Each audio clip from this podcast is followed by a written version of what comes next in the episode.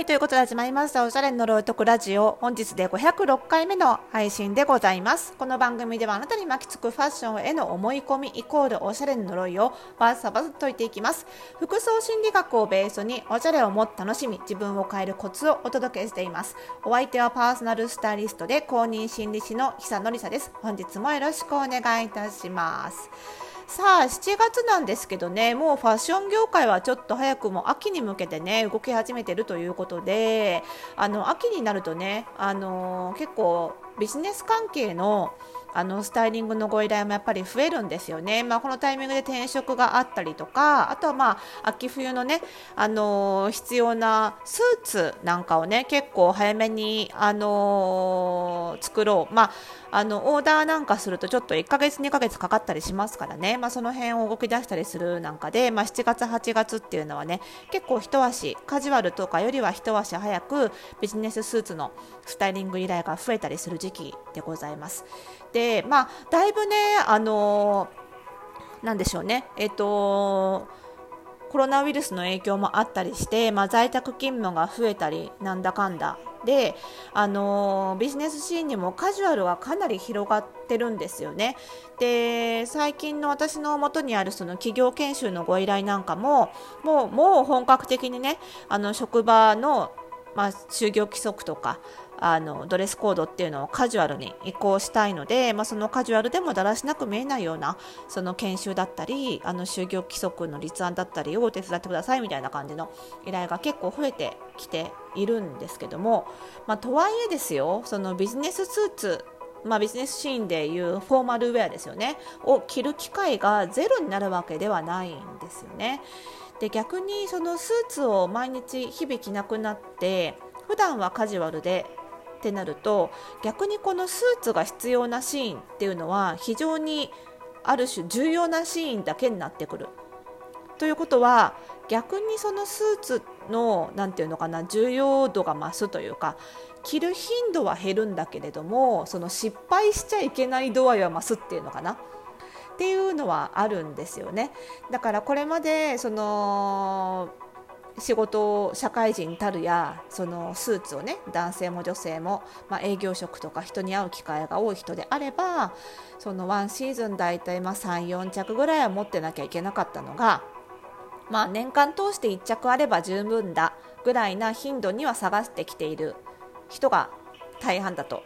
思うんですけどでもその1着を着るシーンというのが非常に大事なシーンであると。いうことは、まあ、その一着にこう一級入魂というかねあの気合を入れなきゃいけないっていう意味で言うとそのスーツの重みっていうのはだいぶ変わってきたなって思うんですよね。まあ、そういう意味でそのそんなにさ頻繁に着るものじゃないから、ね、すぐ着られなくなったらもったいないっていう気持ちもあるわけでやっぱり新しくスーツを買うとなるとそのより慎重に選びたいっていう気持ちは強くなっている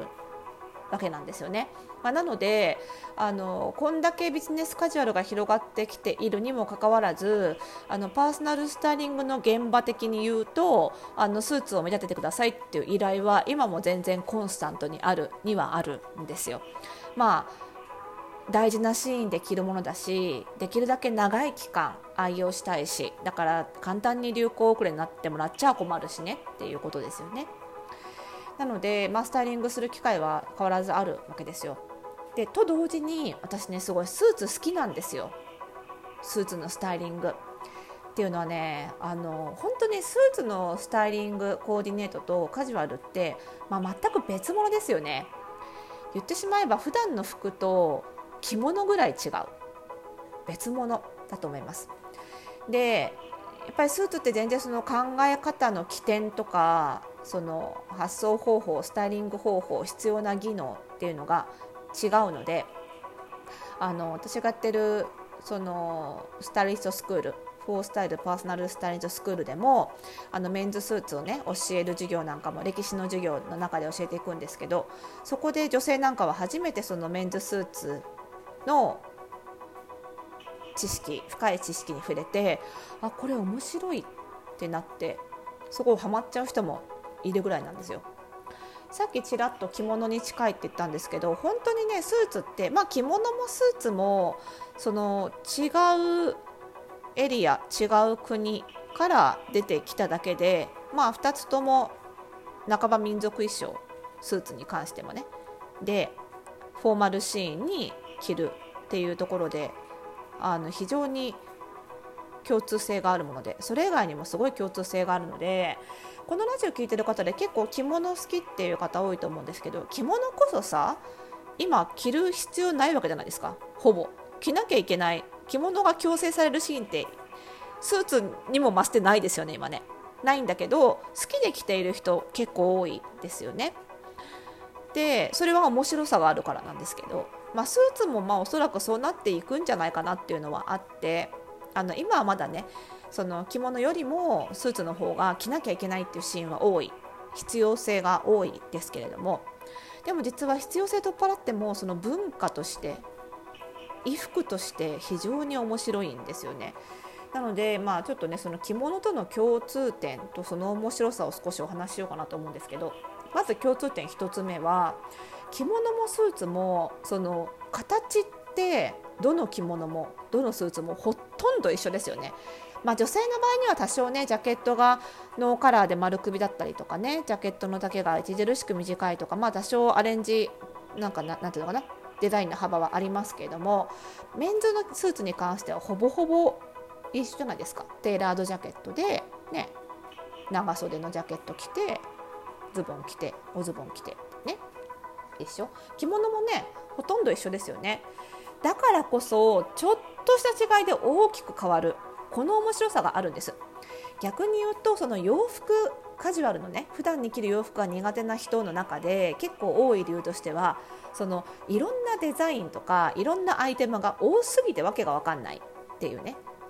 その悩みを持ってる方結構多いと思うんですよ。特にレディースファッションなんかはねボトムだけ取ってみてもスカートもあればパンツもあればパンツも好きにパンツだワイドパンツだフレアパンツだってあってねでレギンスもあったりとかさキュロットがある、ね、スカートもロングスカートミニスカートもたくさんあってやっぱり人って扱える情報量っていうのがあって幅広い情報から幅広い選択肢の中から選ぶのが好きな人もいれば限られた選択肢の中でちょっとした違いを楽しむ方が好きな人もいて、まあ、それは性質性格の違いなんですよね。で意外とこのちょっとした違いを楽しむ人にとって今のカジュアルファッションっていうのはブランドに関してもアイテムに関しても選択肢が多すぎてもう楽しむ手前で疲れちゃうんですよ。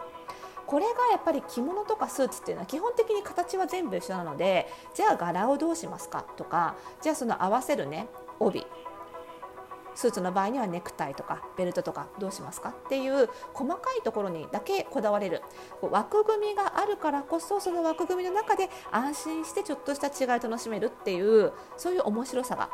あるんですよ。だからスタイリストを目指す時にも女性で全然スーツとか着る職業職業に就いたことがなくってスーツのスタイリングましてや男性向けのサービスなんか全然考えたことなかったっていう人もそういったその枠組みがある面白さ奥深さに気づくことであ私はたくさんのアイテムを扱うよりもスーツに絞り込んだ方が楽しいし向いてるかもしれないっていう新しい道を見つける人と結構多い